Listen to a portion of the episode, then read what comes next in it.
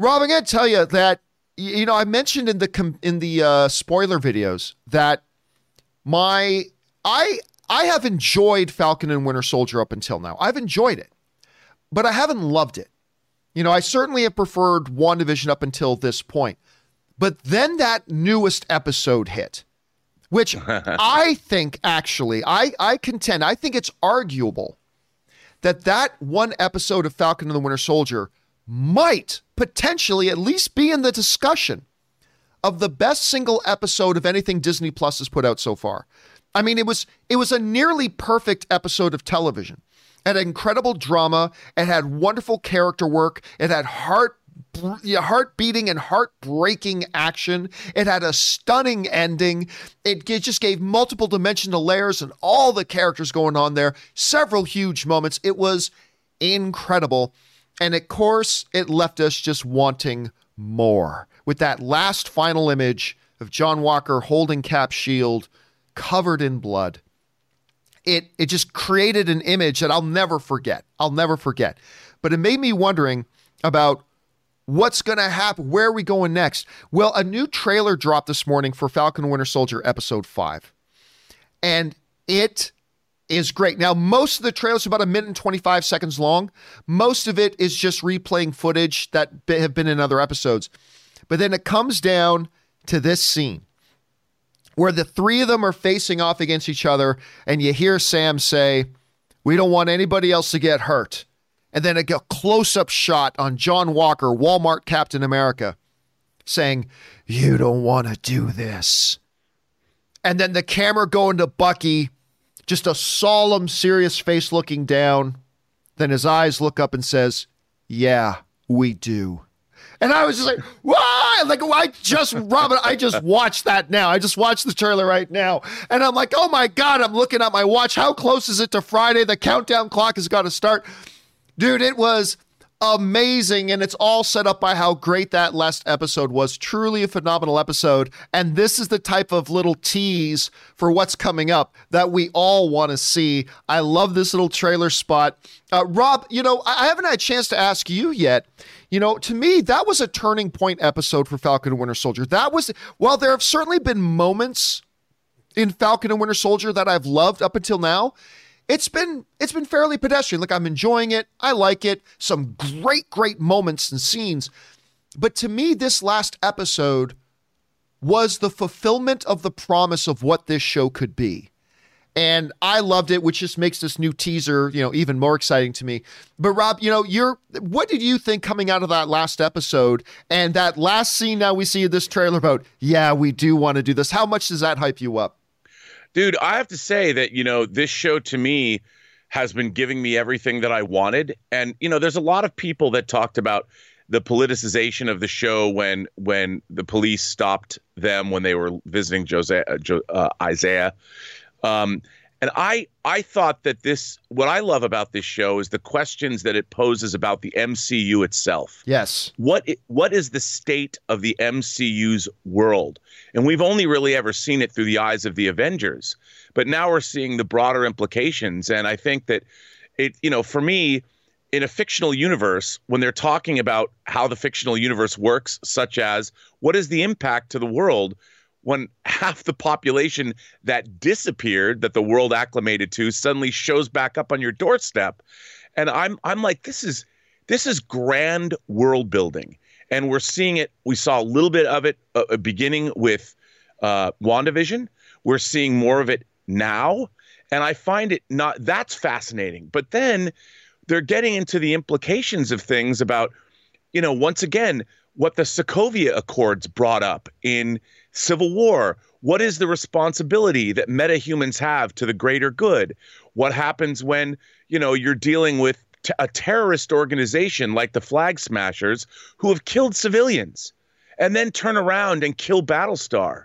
You know, I mean, th- this show is grappling with great storytelling issues, great world building issues that have broader ramifications for us, the viewing audience. It makes us, you know, crunch these difficult ethical questions over in our minds. Yeah. And to me, what's so great is that as fantasy entertainment goes, this is top drawer fantasy entertainment. And I I'm hoping, unlike say WandaVision, which didn't stick the landing, what they've brought up, they've taken a character, the John Walker U.S. agent character. A lot of people, I've been reading a lot of things about maybe this isn't the Captain America we want, but he's the Captain America we deserve now. I mean, this is this is some heady stuff. And I'm I'm I'm there for it, John. I I, I really have been loving this show. It's been on an upward trajectory for me. And I was shocked by the end of this last episode. Yeah. That final shot was disturbing, but it made me think that they've they killed John Walker's, I mean, uh, his man at arms. Yeah. You know, I mean, they'd been in Afghanistan. How long had they had fought together? And John Walker is already dealing with, I mean, the fact that he's musing over, would you take that serum? He's grappling with the ethical considerations of what he's done. He probably was suffering from PTSD from his time in the Oh, military. sure, yeah. This is a really interesting show. And I think it's another triumph for Marvel. You know, one of the really interesting things about it too is that, you know, uh, uh, you mentioned you, you were horrified at that final image, right? My, I was saying on the spoiler discussion, I also felt my heart breaking for John Yes. Walker because this Yes. is what I love. Every character, whether it's Zemo, the Dora Milaje, uh, Karli, uh, John Walker, everybody has multiple dimensions and multiple layers. John Walker, at the end of the, he just he wanted to do good, and when it all started out, he wanted to live up to this ideal. He wanted to be this that, but there, and we're finding out more and more, Rob, that Dr. Erskine, who's, you know, the one who created Steve in the first place, the one who created the super soldier serum, now we understand why he was so meticulous about finding the one Yes. true character person who could do this. Because, you know, you also look through the show, and I looked up now to this new trailer of him facing off against Sam and Bucky and saying, You don't want to do this. I felt my heart breaking for him because he wanted, his intentions were good, but whether it's a mixture of PTSD, his own internal brokenness, and then throughout this show so far, we've seen him being rejected and failing the whole time. Sam and Bucky reject him. Guys are spitting in his face. He's fighting Dora Milaje who beat his ass, and he's like, they weren't even super soldiers. How great, how great is the portrayal of Dora Milaje? Oh, F me. Amazing. and Florence, who plays, uh, uh, you know, I say Ayo, but I think that's a mispronunciation of the character's Io. name. But Io. Io, she, first of all, when she's first introduced, I, I don't think I've seen a more beautiful woman on screen before. When she's fixing, she's helping Bucky out. I mean, she's Oh. got such an ethereal presence. But man, did they kick ass! Oh, they, they were so, so good. But Zemo, right? Ugh, You're finding dude. out more and more as John Walker devolves, you're realizing Zemo's philosophy is actually correct. Karli, she's she's a villain in the show, but you under like like Sam says to her, your cause is right. Your cause is right. I just don't like the way you're doing it. The Dora Yep. Milaje, you're messing up Sam and Bucky's plans. Well, of course we are. That dude killed our king. You know, so everyone has these multiple dimensions and motivations that are all coming to a head. And then when I watch this trailer and I see Sam and Bucky now just squarely facing off with John Walker and him saying, You don't want to do this, and Bucky saying, Yeah, we do. I was just like, I'm just like, this is, I can't wait to see this. I love the trailer. Question is for you guys Have you guys had a chance to see this new little motion trailer spot for the upcoming Falcon Winter Soldier episode 5? I'm I love it personally. What did you guys think? Jump into the comment section below and let us know your thoughts. Okay, guys. Got a couple more things off the top. Let's bring this one up next. You know, Rob, I you know me. My second favorite day of the year, other than Christmas, Christmas is still my absolute favorite day of the year. Other than Christmas, my favorite day of the year is not my birthday, making sure Anne's not around. It's not my anniversary. Uh oh, she saw that. It's the Oscars. The Oscars are my second favorite day of the year. But you know that this year I have very little interest in the Oscars. I think because of the COVID and pandemic. And, and we've had debates about this, and that's fine. You may have a different opinion than me, guys, but I'm just not interested in award season this year because it's just too much of an asterisk year, in my opinion. That's just me. You may feel differently, and that's fine. But something really did catch my attention, which was the, you know the Directors Guild of America, which is of course all the directors in Hollywood. They have their annual awards where they hand out, you know, who they feel is all the directors say we feel this is the best of us this year.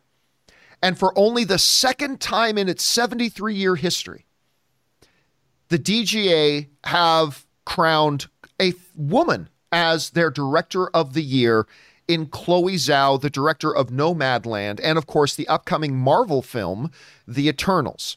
Uh, and she was she was appointed as by the as director of the year. I believe she also won Best Director of the Year, the BAFTAs, that was just kind of handed out. But again, uh, very significant. Not since um, uh, uh, Hurt Locker, James Cameron's ex-wife. Uh, why am I forgetting her her name? Um, uh, Kathryn Bigelow. Kathryn Bigelow, thank you. Who also directed Detroit a couple of years ago, which is another powerful, powerful film. But anyway, Kathryn Bigelow, I believe it was in 2009 that Kathryn Bigelow won Best Director with the DGAs for Hurt Locker. This is now just the second time it's happened. And again, as somebody who is a fan of comic book movies, knowing that this is the director of Eternals gets me very, very excited. Now, Rob, it still kind of stuns me how many people have not watched um, have not watched Nomadland. It's kind of sweeping up all the awards. Again, I don't really care about the awards this year per se. I normally do, but not this year. But I'll tell you what, Nomadland is a, you know, a lot. I get it. There's no giant lizards and monkeys fighting each other. There's no robots from outer space shooting a laser out of their eyes. There's no superheroes turning back time or altering reality. I get it. Nomadland, though, is basically human storytelling perfection. It I am I get wrapped up in the true human experiences and emotions and and bigger questions about life and what makes happiness happen, what makes fulfillment happen, what makes you feel like you're living your life. And like Nomadland and Frances McDormand who's just kills it again and it's all performance and direction.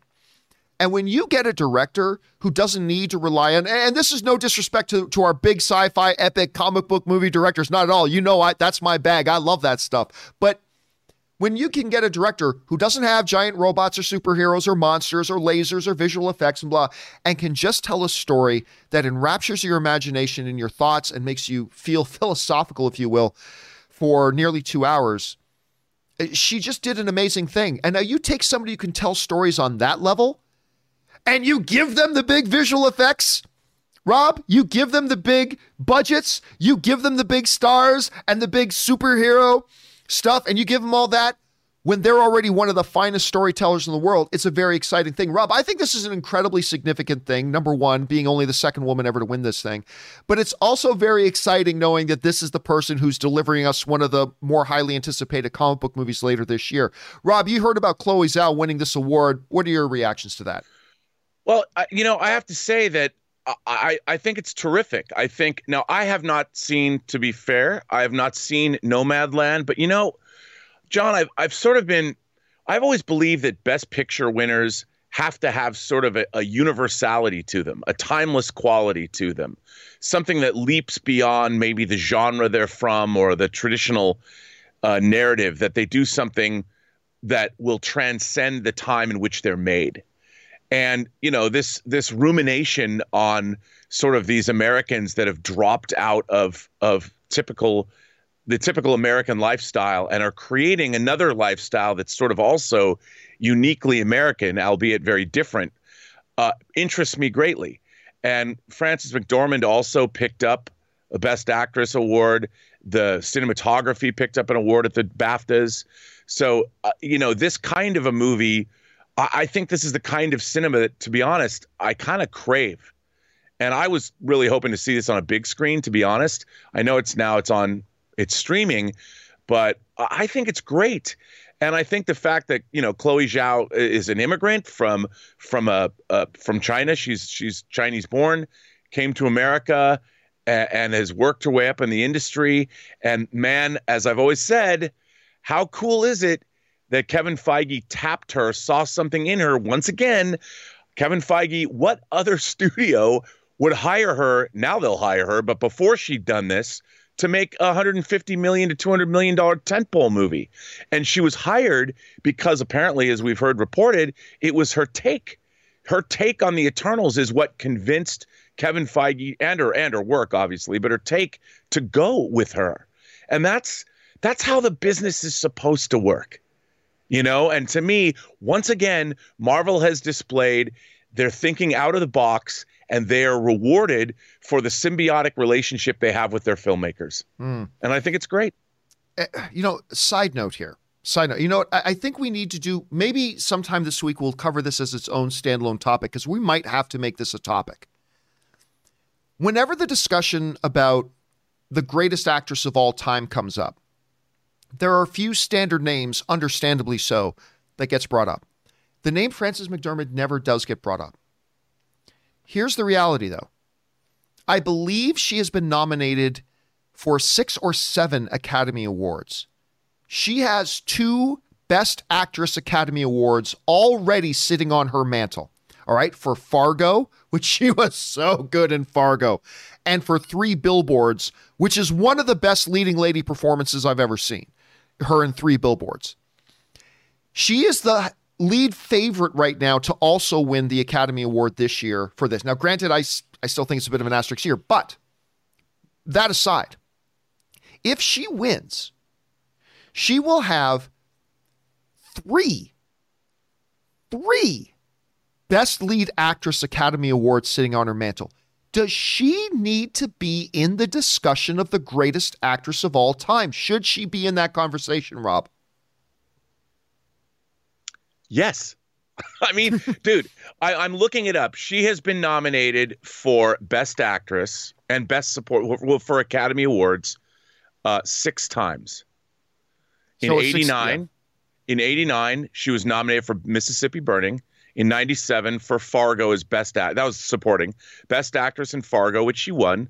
In 2001 for a movie I adore, Almost Famous. 2006 for North Country. Those are both best supporting actresses. In 2018, she was nominated for three billboards and won. And then, of course, for Nomadland, she was also uh, nominated, which she probably is going to win. And you know what? I, I think you're absolutely right. She is easily one of our finest actresses working today, if not ever. I mean, go back all the way to 89. That's 32 years ago. So she's been in the discussion for more than a quarter century being nominated for Best Actress. And you know what I think? I, will tell you why I think that a lot of people, that she's our stealth Best Actress. That's a good way of putting it. She's our stealth Best Actress because she, to me, has peak verisimilitude in that she's almost chameleon like because her her features she can be she can you know dress up and look beautiful or she can dress down and her beauty is sort of removed and she becomes the every person.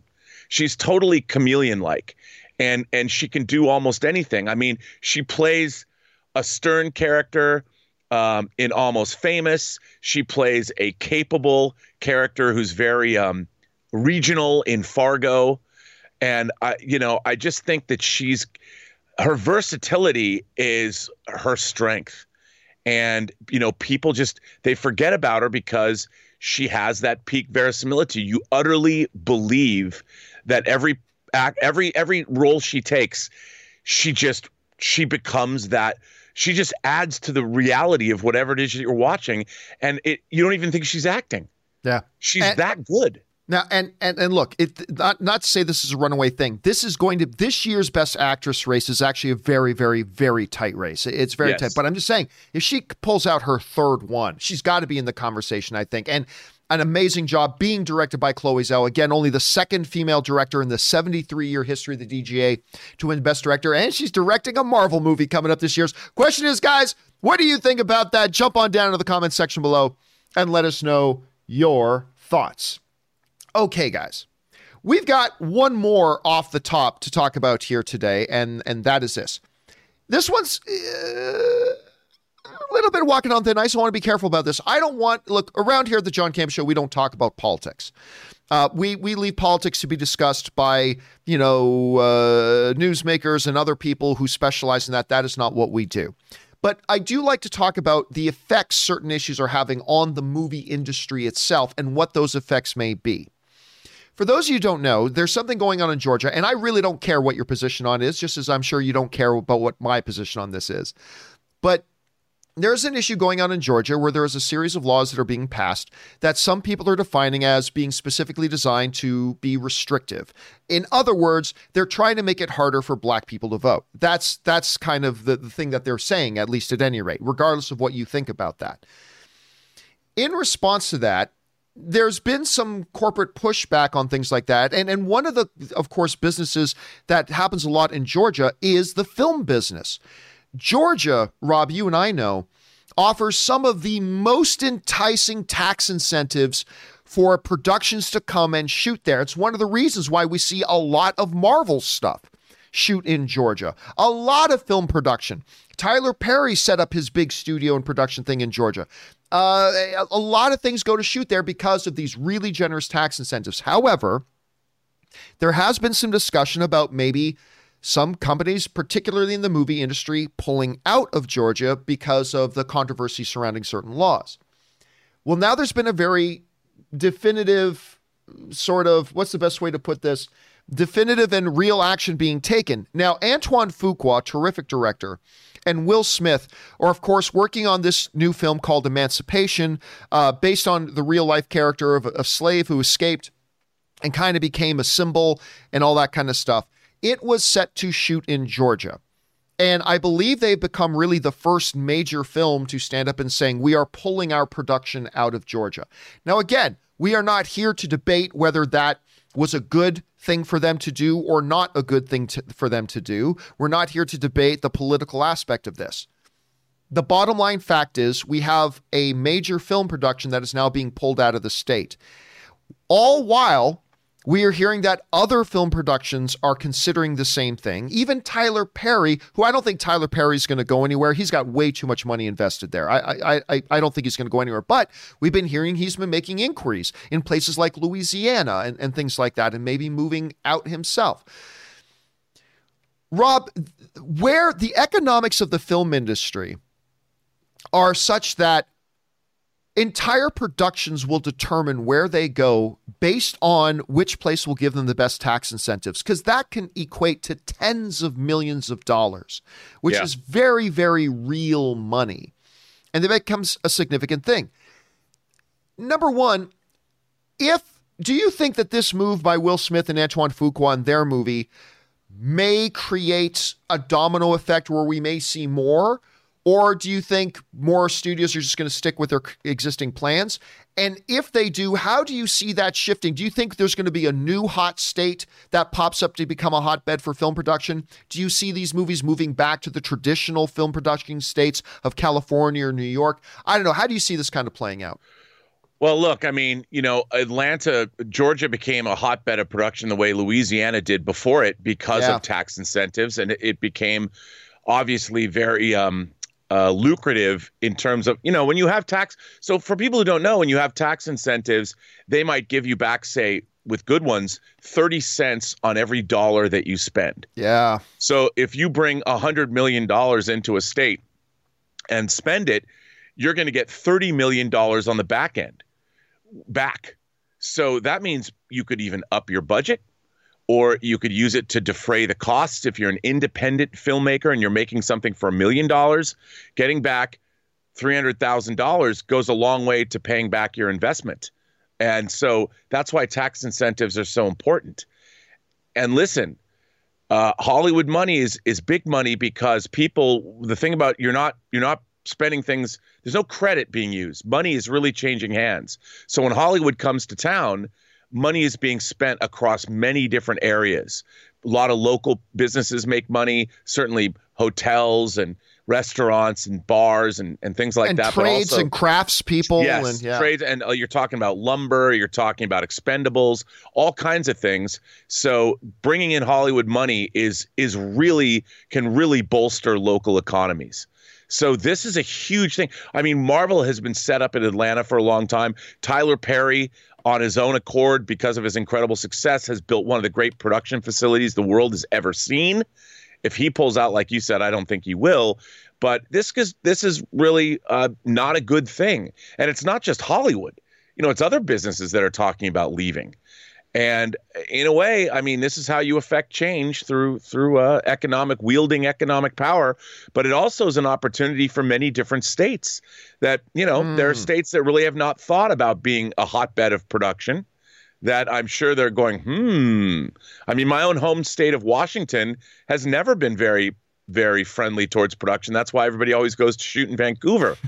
but uh, it's it's kind of been a bummer. But oh yes, uh, Canadian cities like Vancouver and Toronto have benefited very very much from a lot of production being shipped up there, and I love oh, it. yeah, you know yeah, and it's uh, uh, Toronto and Vancouver and even Montreal. So th- th- they know what's going on, and so we'll see. I mean, y- you know, I I think that when you have Antoine Fuqua and Will Smith teaming up, I don't think they would have much of a choice.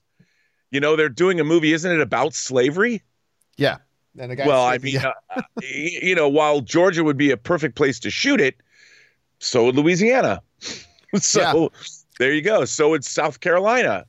You know, so uh, you know when you make these decisions, you got to think about the long term ramifications of them. Yeah. And and again, like I said, we're we're not here to we're not debating here or here to discuss. I'm not saying what's going on in Georgia isn't a big important issue. I'm just saying for what the John Campea show is, it's not really germane to what it is we're talking about. But what is germane is how does it impact the movie industry itself? Georgia has been an incredible hotbed for production. Could we start to see a domino effect of production moving out and maybe finding other states that may now find in, in themselves their own incentives to set up great tax incentives for these places to come? Again, places like Vancouver, Toronto, a lot of video production happens because of those types of incentives. It's going to be interesting to see how this all pans out. Question is for you guys. What do you think about that? Do you think the fact that they're moving emancipation out of Georgia somewhere else could start a trend amongst maybe setting up some new states that have never been hotbeds for film production? Maybe they can be now. What do you guys think? Jump down into the comment section below and let us know your thoughts. Okay, guys, with all that out of the way, Let's now move on to our main topics today. And how do we select our main topics here on the John Campea Show? Well, it's really rather simple. You see, you guys come up with our main topics. Whenever you come across a big story, issue, or topic that you think we should have as a main story here on the John Campea Show, just go anytime 24 7 over to www.thejohncampeashow.com slash contact. When you guys get there, you're going to see a form. Fill it out with your topic or question. It's totally free hit submit, and then maybe, just maybe, you might see your submission featured as a main topic here on the John Campea Show. With that down, let's move on to main topic number one. And our first main topic today gets submitted to us by Cool Kid 260 who writes, It looks like Paramount decided uh, uh, it looks like Paramount decided and changed a lot of their upcoming films. With the big one is MI7 coming out next year and Top Gun Maverick now coming out this December. With everything going so well with the vaccine rollout, why would Paramount do this since this doesn't help the new streaming app Paramount Plus? All right, thanks a lot for that, cool kid. And yes, for those of you who may not have seen or heard about this, Paramount has just moved, this just happened late last week, moved a lot of their movies, including Top Gun 2, and of course their new Mission Impossible movie, which has been the center of a lot of news stories as Tom Cruise has been struggling to get that thing done. They have been moving those things around and they've both been pushed back a little bit. The question that Cool Kid asks is a very legitimate question. Why would you push these things back when we're seeing like the success of something like Godzilla versus Kong is having, more and more vaccines are rolling out.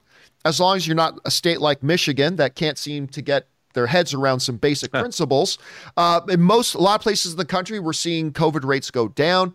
Why would they make this move?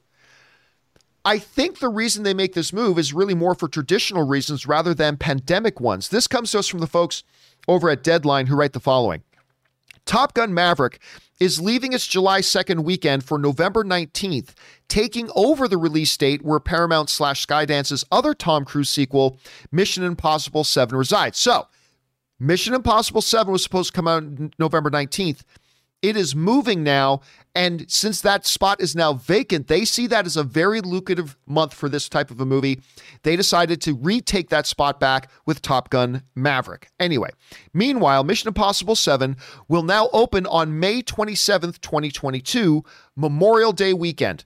a holiday frame that has been the traditional home for the franchise for its first 1996 chapter and its 2000 uh, year sequel. Top Gun 2 moves to a date where it will be up against Will Smith drama King Richard, so totally different demographic. That's, by the way, Aaron Cummings' new movie.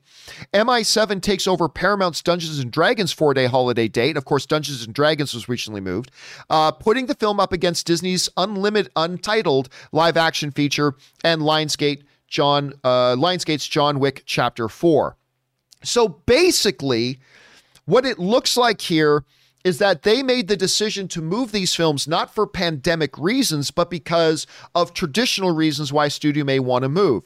They saw an opportunity now that there was some empty space on the Memorial Day weekend. They thought one of our Tom Cruise movies would do great on that Memorial Day weekend. Let's move it moving it created a gap that they themselves were able to fill, saying, We think that's a good time for this. Yes, everything's moving in the right direction with the pandemic, but we think in November we can do even better. So they slid it over there.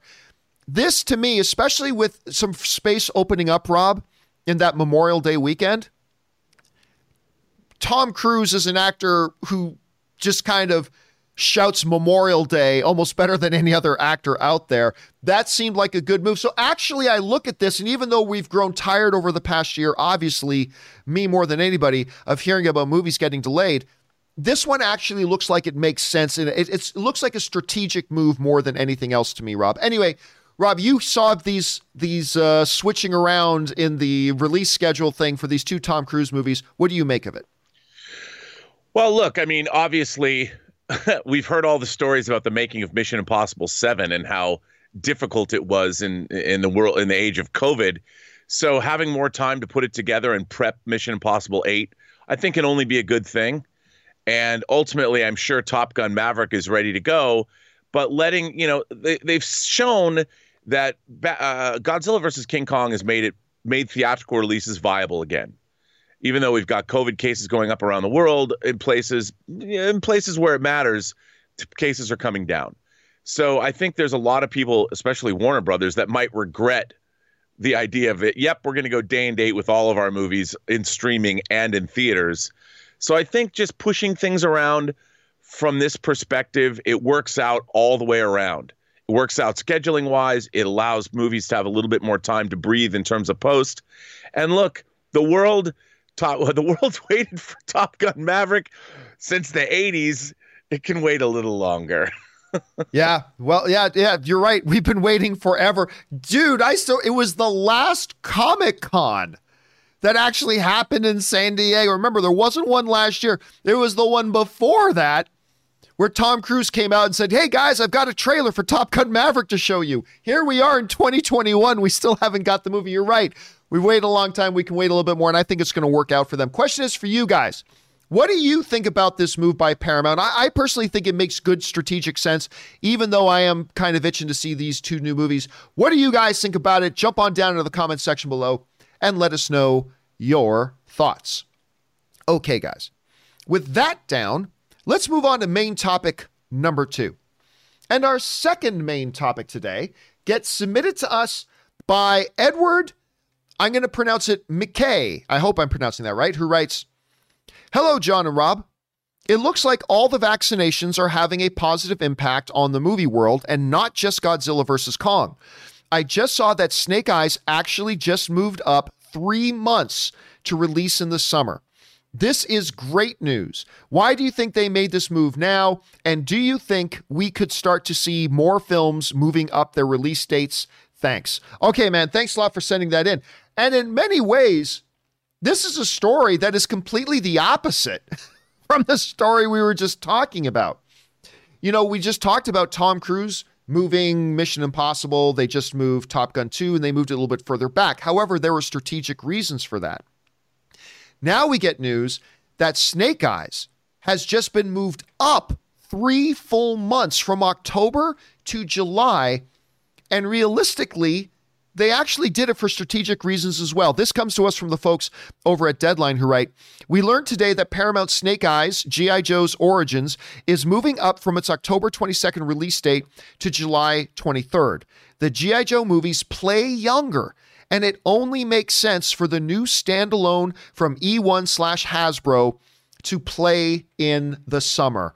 And right there, deadline, as far as I'm concerned, Rob, completely captures it. Look, they had this movie pushed off further because, you know, COVID, we're a little bit worried how long will it take. Well, they see, you know what? Godzilla versus Kong is probably going to hit $400 million. Godzilla versus Kong is probably going to hit $400 million. It's already over like $370 million worldwide. People are excited about coming back. I don't know that Mortal Kombat is going to do as well as Godzilla versus Kong, but I'm hearing a lot of people. I've already got my tickets. I know a lot of people are very excited to get to theaters to go see Mortal Kombat. And Deadline is absolutely right. A G.I. Joe movie does play a bit younger. If the opportunity is there to play this during the summer break, you take advantage of that opportunity. And now they're seeing, as our other studios, you know what? We're in a p- place right now that we can start moving our movies and we can get these things open. And if a movie like Snake Eyes would play better in the summer, we can take advantage of that right now. Now, ultimately, is that the right move? I'm not 100% sure, but I think on paper it makes sense. Now, Rob, ever since they announced that Henry Golding was going to be playing the lead character, I've I've really fallen in love with Henry Golding as a performer. I really I think yeah. he's got all the charm and charisma and talent in the world. I loved him in The Gentlemen. Um, I loved him in A Simple Favor. I love him in Crazy Rich Asians. I just think the dude's really good, and I think he's going to play this great. But I think this is a pretty good, solid strategic move, and it just makes me even more excited to see this thing. Rob, you heard about the move to take Snake Eyes from October to July. What do you think about this? Well, I think you know Paramount needs a hit, so so it's it's it's like uh, why wait? You know they've they've there's the CBS their their merger their stock prices is down you know, I think they look at this as an opportunity to say we're back, baby, to both their investors and to the movie-going audience. And they look at the. I mean, who's going to go to this? Who's who's excited about Snake Eyes? Well, I guess we are. middle aged. Yeah, the well, 14 year olds at heart. Middle aged man child. I mean, I've always loved G.I. Joe. They were my first love back when they were 12 inch action figures. And so I, I want to see this. Uh, it looks it looks like it'll be very, very cool. Who doesn't want to see it? I mean, the summer movie season let's face it, it, is not very exciting these days. But now I think as we see maybe more films making these moves back to uh, summer, maybe maybe the summer movie season will not be the desolate uh, place that it was last year, leaving us all.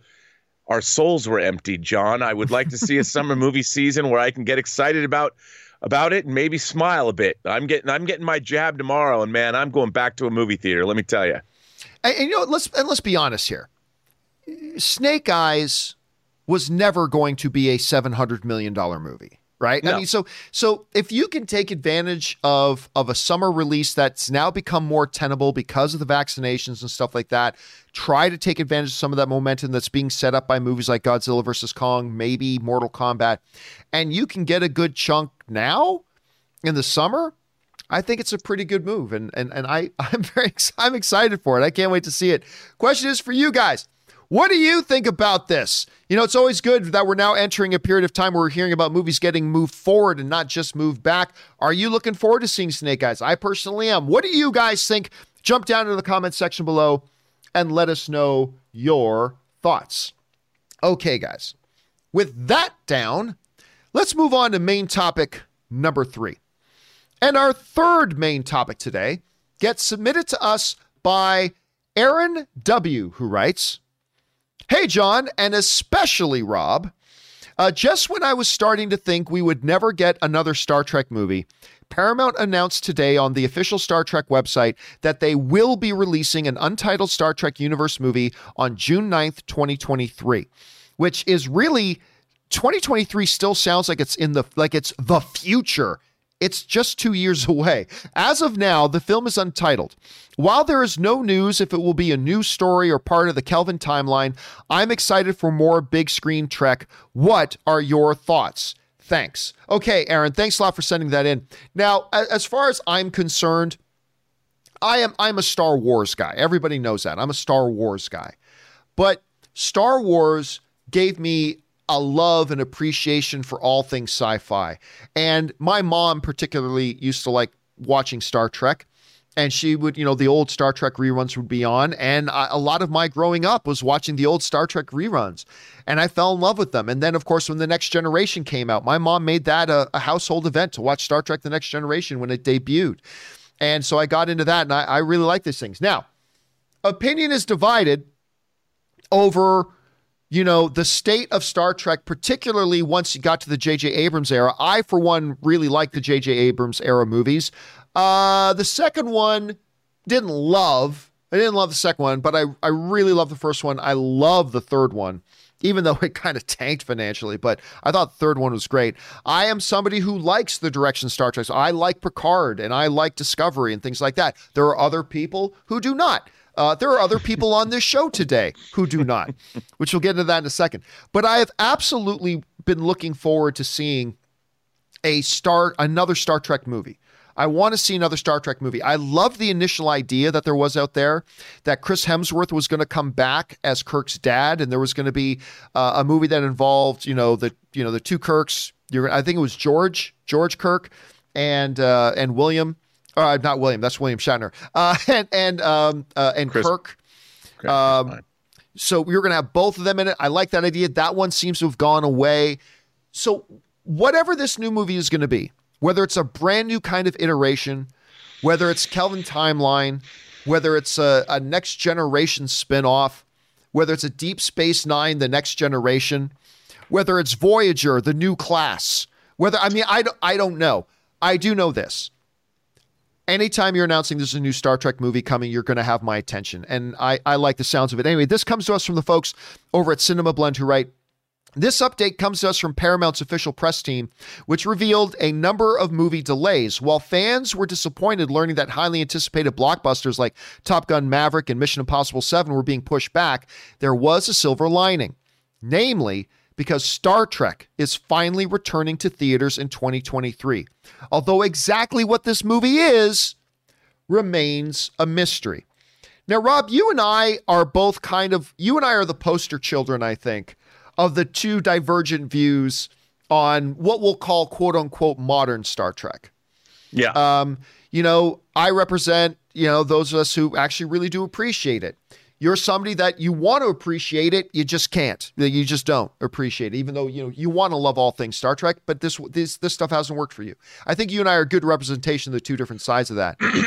Let me ask you a general question here. Mm. What before we get into the specifics of what do you want the new movie to be, what do you think it'll be? When you just hear, despite the status of things now, that there is a new Star Trek movie coming, do you still get excited about that? Or is your take on the current state of things kind of damper that? And then where do you think they might go and what they might do with this new Star Trek movie? Because it's not going to be the Quentin Tarantino one, apparently, which right. got a lot of people excited initially when they first started talking about it. But what does your heart do when you just hear new Star Trek movie? And then where do you ultimately think they might go with that? That's a big question. I, I uh, you know, I feel whenever I hear they're going to make new Star Trek, first of all, I get excited about it. Kind of the way I get excited about James Bond. I mean, I love these franchises. I've loved Star Trek my whole life. And for the most part, growing up, Star Trek has grown up with me. You know, there's literally from the time I was watching the original series and I thought there would be no new Star Trek as a little kid, there was the animated series. Then there was the mo- mo- Star Trek the motion picture. Then there was the movies with the original cast. Then there's the next generation, and things have grown. And Deep Space Nine, and Voyager, and Enterprise, and onto the shows now.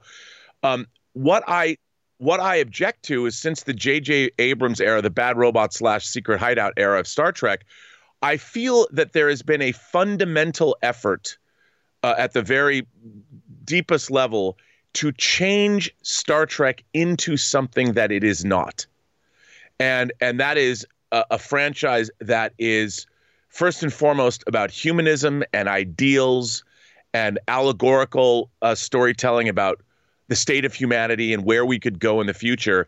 It's been turned into uh, action adventure. Star Trek has always had action adventure as part of it, but it was secondary to the stories and the characters and the action came behind.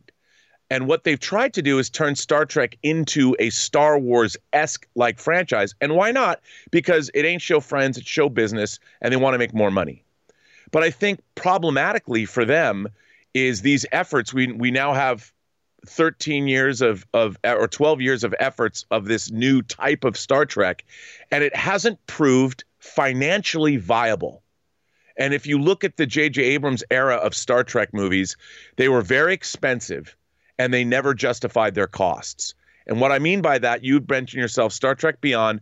Star Trek Beyond had a production budget, a reported production budget of $185 million. That doesn't even include marketing. And worldwide, it only grossed, according to Box Office Mojo, $343,471,816. It didn't even double its production budget. Now, that is a huge financial loss. And, and, just to be clear, to put an explanation point on Rob's point, you hear some people may hear those numbers, Rob, and think, well, it it made double its money. It, it actually lost money. It actually a needed to make more than that to make money. So just just to drive that point home, it because I think a lot of people still hear production budget and that's all they think, and they hear the box office was bigger. That means it was hugely profitable. It actually wasn't. It actually lost money. A movie has to gross three to four times uh, its cost in order to break even because remember the studio doesn't get back all of that 343 million it's sharing so the studio probably I don't know if it even made its production budget back because I feel that what's happened is they, there's a they're they're concentrating more on the visual effects and the the zip and the zap and the pow of it all, the pew pew of it all, rather than the intellectual storytelling. People like, well, Rob, that's what we want. We want, but that's not what Star Trek is. And this effort to try and make it more more like an action adventure show as opposed to something else, I think that if they're going to make new Star Trek movies, cap the budget. Do what they did. Great. Star Trek was made great because they had to figure out they couldn't rely on special effects and action. And if you go back and you look at look at something like Star Trek: The Voyage Home, that was very successful in its day when it came out in '86. Made a lot of money, uh, and it's a character-based story. It has warmth and humor, and there's great special effects in it. But it's more reliant. I mean, Kirk and Spock walk into an antique store and sell Kirk's glasses to make money so they can survive in 1986 San Francisco. And that's what that's what they even have a conversation about whether they like Italian food, and it's hilarious, and it, it's warm, and it's it's what you love about Kirk, Spock, and McCoy, and and there isn't that the the equivalent of that doesn't exist in the modern the modern Star Trek movies, and I think that's the problem.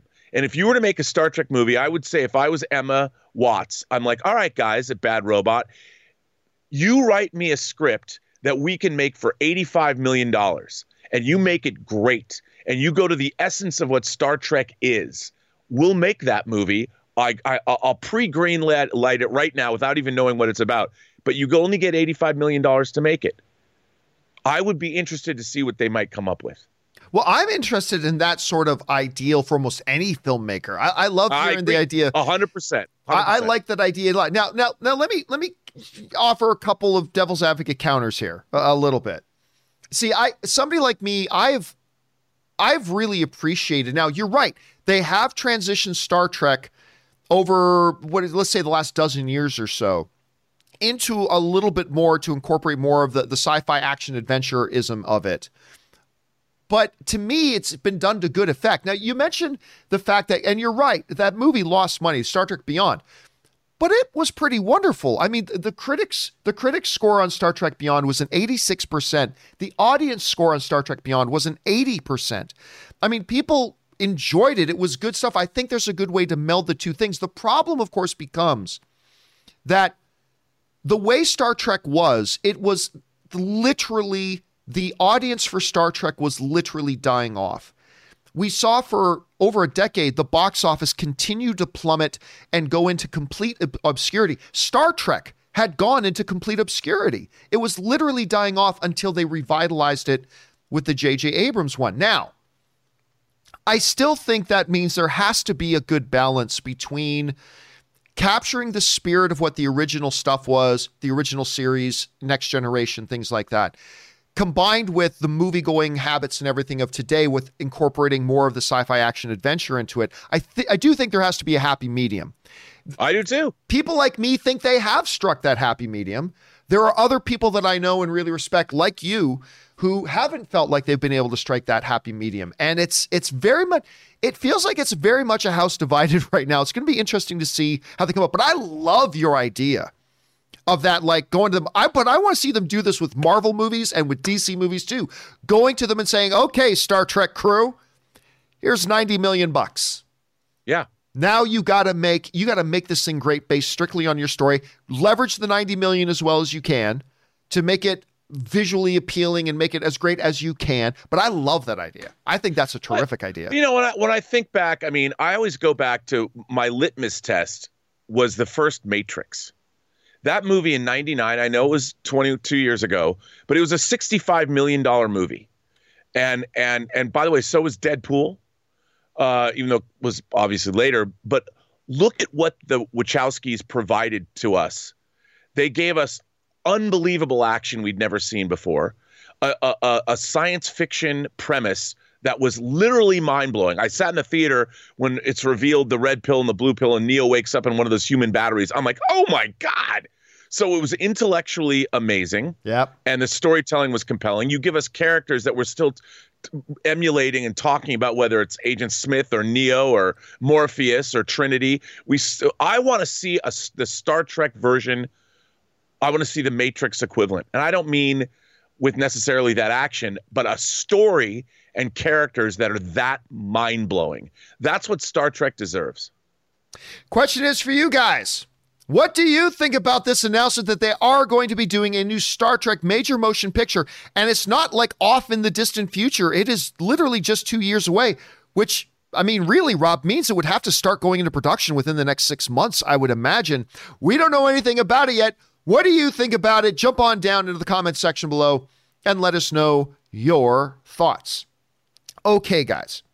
With that down, let's move on to our fourth and final main topic today. And our fourth main topic today gets submitted to us by Junior Ote, who writes, uh, it's probably someday I know wrote that in. Anyway, it's, it's an insider thing. Okay, Junior Ote writes, Did you see that the Warner Brothers CEO just admitted that they made a mistake moving everything to HBO Max instead of doing the proper movie releases? Well, that's that's not exactly true, Junior, but we'll get into that in a second. What do you think made made me admit it? Probably means made him admit it. Um, uh, was it all the directors complaining about it? The other money companies? Do you think this will affect anything moving forward? All right, thanks a lot for sending that in, Junior. Now, what Junior's referring to here is, of course, what I think was one of the greatest mishandlings and botched situations in the history of big studio management. When Warner Brothers and Warner Media decided, without consulting their directors, without consulting the filmmakers, without consulting the shareholders, without consulting the financial stakes people, without consulting their production partners, unilaterally, without consultation, came out and made the announcements hey guys, all of our 2021 movies, we're just moving to HBO Max, and then ducked for cover as people like Christopher Nolan, Denis Villeneuve, and other direct James Gunn even came out and lambasted them for that decision without talking to anybody. Of course, Legendary Pictures then came out, the company that financed a number of their big projects, came out, threatened litigation, all this kind of stuff. Now, we've seen some things move, and Warner Media has come out recently and, and assured everybody that in 2022 they're going back to their regular theatrical model. But it was one of the biggest bonehead moves ever done. You cannot make a move like that and not bring in all the the uh, shareholder, all the stakes holders, if you will, all the people who have vested interests in all these movies, and consulting them, letting them know what you're thinking, hearing from them. At the end of the day, you're still Warner Media, and you're going to make the decision you want to make. But to not consult these people or even give them a heads up was one of the dumbest Bush League moronic things that they could ever possibly do. And I think what has now become apparent is that they kind of realize that's the case. This comes to us and when Jason was being interviewed on a Vox uh, Vox's podcast.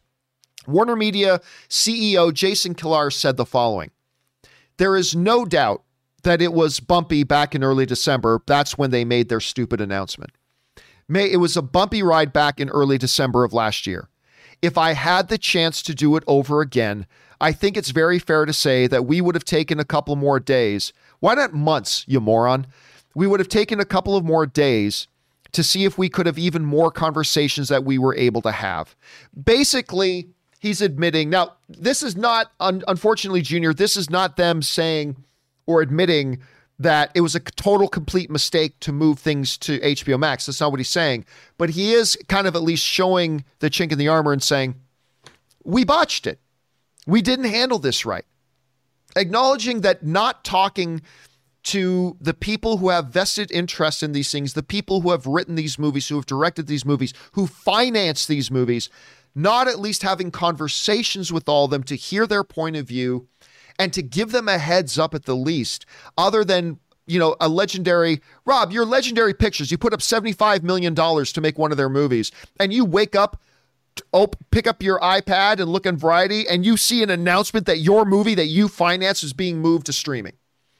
Like, that's not the way you do business. It's no. not the way to foster relationships. Warner Brothers has been forever known as the director's studio. The studio directors love to work with. And now you've got all the top directors in the world saying, F you. And Denis Villeneuve actually writing an op ed piece for Variety, destroying them. I'll, I'll say this, Rob. It is refreshing to see a studio head like Jason come out because look, everybody makes mistakes. All every do not think for a second you don't make mistakes. I make mistakes. Everybody makes mistakes. It is very rare though to see a studio head come a little bit forward and at least a little bit say, I should have done things differently at that level, it's kind of refreshing to see. And I think that is probably, Rob, I don't know this. This is just me speculating. I think this is probably an indicator of a probably a lot of conversations Jason Kilar has had to have with people at Legendary, with Christopher Nolan, with Denis Villeneuve, with hundreds, if not thousands, of others, directors, writers, producers, uh, who they kind of blindsided attacked with. This was a WWE coming out of nowhere from behind with a chair across the back of your head. This is what Warner Media did to a lot of people. And it's it is at least kind of nice to see him saying, "Yeah, if I could go back and do it differently, I would." Because that at least kind of suggests that maybe that's something that won't happen again in the future. And again, we're not even talking Rob about whether or not it was a dumb move in general to move movies to HBO, but it's the way they did it and how they did it, and they backstabbed a lot of their partners in the way they carried it out, which is why they a lot of them got really pissed off. It's nice to hear him acknowledge this. So it kind of brings up the whole open gape and wound again, but at the same time, I think it's a good sign that says this is probably something Warner Media and other studios hopefully won't replicate in the future. Rob, you hear Jason's comments on this. What's your reaction to them? Well, I, I mean, look, like you say, winning changes everything. and and when when a movie like Godzilla versus Kong performs as we emerge from COVID, sure, it's easy to say, well, we're reconsidering. And obviously, Legendary that released that made Kong, they're they're um they have Dune coming out, and and Jason wants to keep he wants to keep Legendary happy and Luckily, Legendary looks like looks like Kong might even outgross 2014's Godzilla at the box office. So again, you're playing all these games. But I mean, I understand where Kilar was coming from. And and it, it you gotta you gotta go with the flow. They made a mistake. It was it, you know what? Kudos to him for for he's a he's a he's now one of the biggest power players in Hollywood. He's coming out going, yeah, I messed up. Uh, maybe I should have not done that. But you know, in the situation that they were in, basically they they they had to do something. And I think what they did was probably a smart move at first. It certainly didn't harm Godzilla versus Kong, this day and date thing. But then they realized that as we move out, if you you don't want to leave like we've always said, John, movies get value based on their box office performance theatrically. Yeah. So if a movie makes a billion dollars at the box office or even three, four, five hundred million, that's a win. That means the, the general public perceives these films as having value, uh, more so than if they just played on streaming. and they don't want you never want to diminish that and i think disney's been pushing black panther or black panther black widow back far far for the same reason you know the marvel cinematic universe has value because each film on the average grosses a billion dollars why would they want to upset that by releasing black widow before its time when it can still even look if black widow made 500 million dollars that's still an epic win for disney so i'm thinking man uh they want to reconsider. They're they they are re- reacting like anybody should to different and on changing conditions, and I think mm. it's a hmm. good move. Depending on where we see things could change again. Yeah, but I think for where we're at now, for Godzilla versus Kong's performance, it's the right thing to do, the right thing to say, and I think it shows great leadership as far as he's concerned. And everyone's looking at him because what is Warner Media going to do next? Well, let's Good let's thing. revisit let's revisit a question we've asked ourselves a couple of times, and, and I think it's worth revisiting every couple of weeks because, as you say, the conditions and circumstances are constantly changing. Let's look ahead again to Dune. Dune is obviously one of the movies that Legendary was most upset about, that obviously director Denis Villeneuve was most upset about. In now the where we are today, I'm not going to hold you to this because where we are 2 weeks from now can be completely different. But where we are today, do you think Warner Media at some point will shift Dune from being a day and date release on HBO Max and theaters and just go strictly theatrical as the way that Legendary wants it to be? What's your guess right now? you know, again, it's so it, it I think right now things are on the uptick. It looks pretty good and and I think that they everybody wants theatrical releases, and I think that they.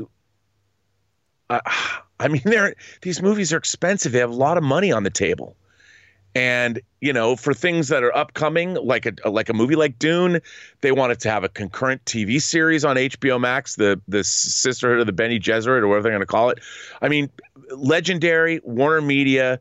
It's to everybody's benefit to get movies out theatrically first and foremost right and i i just think that that's that's what they're trying to do everybody wants to do that yeah you know and what we talked about early earlier snake eyes paramount wants to do that you know they're moving i didn't spiral the saw movie that got moved up yeah yeah you know and i think that that look i want to see movies in the theater but business wise they everybody needs movies to open theatrically and do well the whole business does. Yep. The whole industry needs it. Question is for you guys.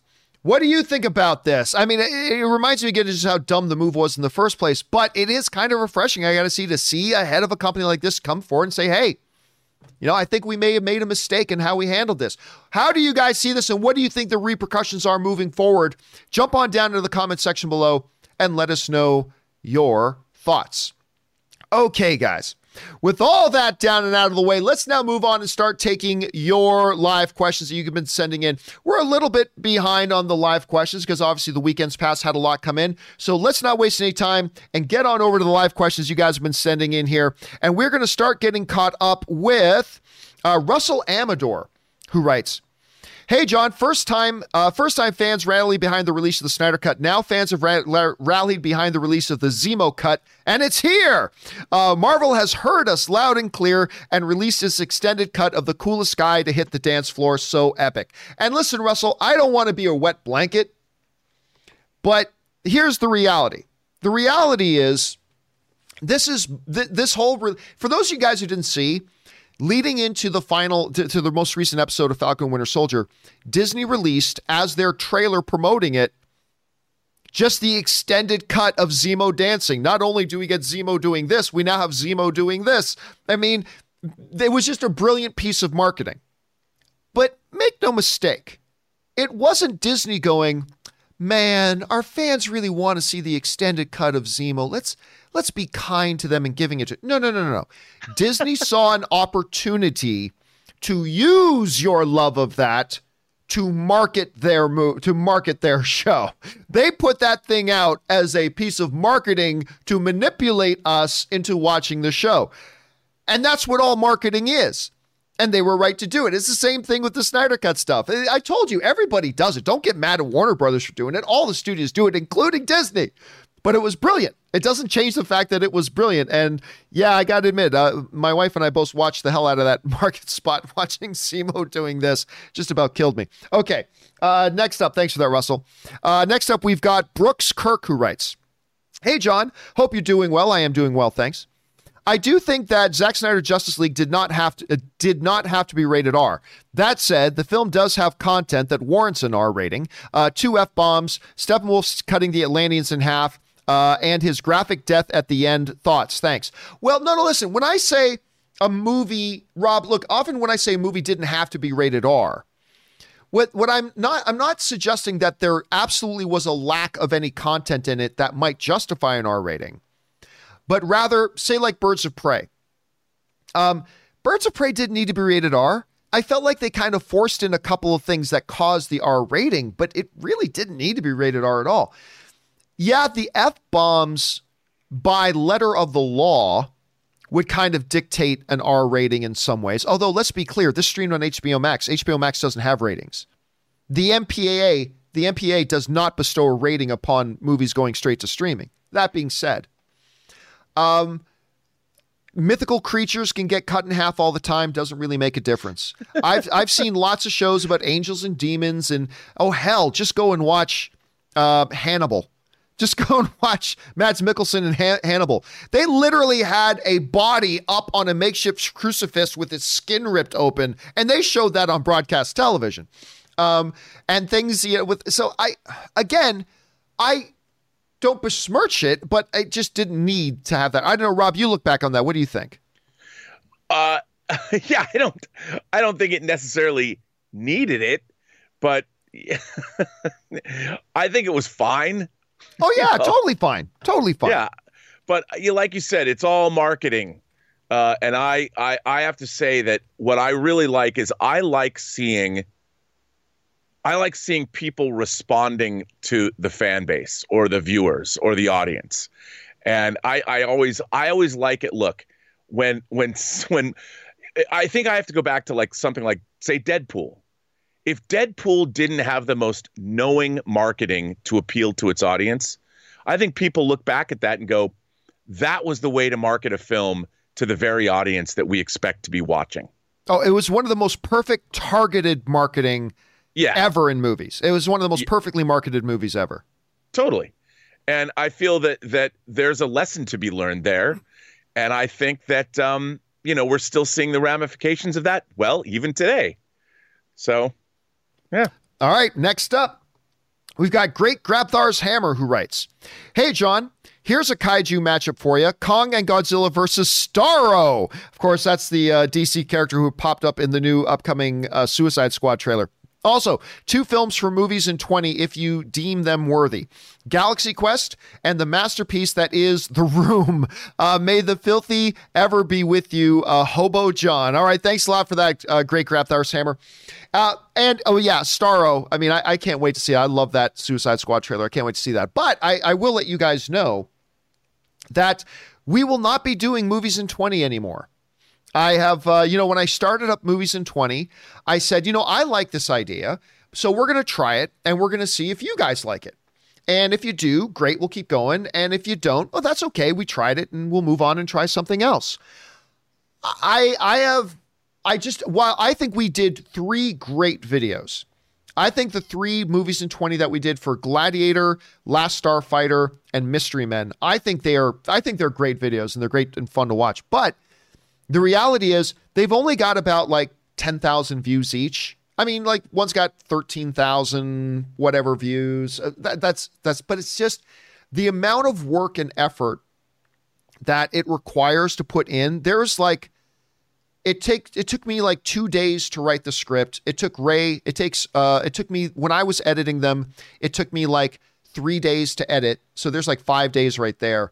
It took me two days to write the script for the Gladiator one. It took Ray about four or five days to edit that. Ray edited that one. When you look at the amount of time and resources that needs to go into making them, getting like 10,000 views isn't enough.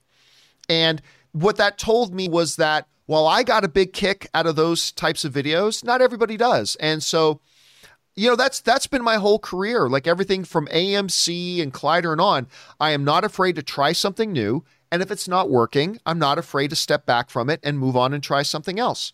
So yeah, I've pulled the plug on the movies in 20 thing, uh, just because we just haven't been getting enough views on it. But we are still doing more editorial videos. And I'm very excited about the next one we're putting out. Uh, that's going to be coming out, I think, on Wednesday or Thursday. We're going to be putting the new one out. So I'm looking forward to that. But there you go. All right, let's move on here. Next up, uh, we are going to uh, Big Will, who writes Hey, John. I know video games don't have the best reception when it comes to film adaptation. That's an understatement. Uh, but what do you think about the Mafia video game series being made for t- for film or TV? Especially Mafia Definitive Edition has a cinematic feel to it. Rob, I mean, for me, it's it's always this. It's irrelevant. It really is. I, I have come to the conclusion that you can name any video game franchise. It's completely irrelevant. It doesn't matter how good or bad the video game is. It really doesn't matter at all. We've seen some of the best video game franchises turned into some terrible movies. It doesn't matter. We've seen it's just like comic books, Rob. Doctor Doom, you're going to find very, very few people that will argue that Doctor Doom isn't one of the best comic book villains of all time. and they've put him in movies three times, and all three times it's been terrible. So it doesn't matter. All that matters is does a screenwriter and a director come along that has a vision for the property to create something that is great on its own? And that's all that matters. It Doesn't matter that Doctor Doom's a great comic book villain. Doesn't matter. That doesn't mean it's going to be a good movie. That doesn't mean he's going to be a good character in the movie. It doesn't matter. You can take some of the stupidest stuff ever. Who the F cares about Polka Dot Man? Who cares about Polka Dot Man? Oh, you will, John. But you, you put will. it into the hands of a James Gunn who may have a vision for it and it could be awesome. I mean, it's, yeah. I'm excited about it already. So, when it comes to the video game question, it doesn't matter. Like, there's certain very, very few video games like a God of War or Last of Us but that's so rare that I, I that you can look and say this definitely has cinematic potential. It doesn't matter if it's a great video game or a terrible video game. In the hands of the right director and, and writers, you could make something great. In the hands of the wrong directors and writer, it could be terrible. I don't know, Rob. What do you think about that? Well, uh, you know, uh, again, I've always believed that with the right story and the right character development or whatever, you can you can make any story interesting and any story good, but you have to have people that really know. You know, like I think about Charlie Kaufman and movies like he wrote uh, uh, the the Eternal Sunshine of the Spotless Mind, I think, uh, and adaptation and stuff like that. I'm like, who would have thought movies like that would work? You know, but but they did. Or I, I think about Spike Jonze's movie Her.